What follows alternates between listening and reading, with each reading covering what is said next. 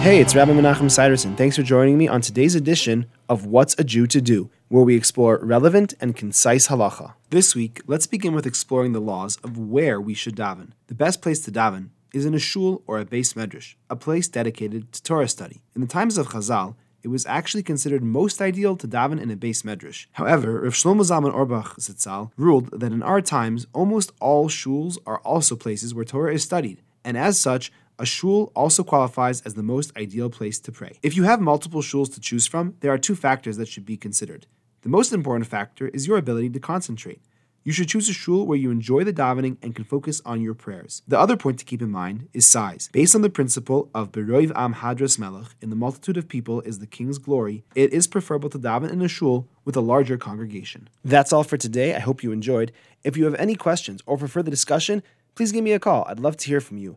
303 386 2704. Have a great day.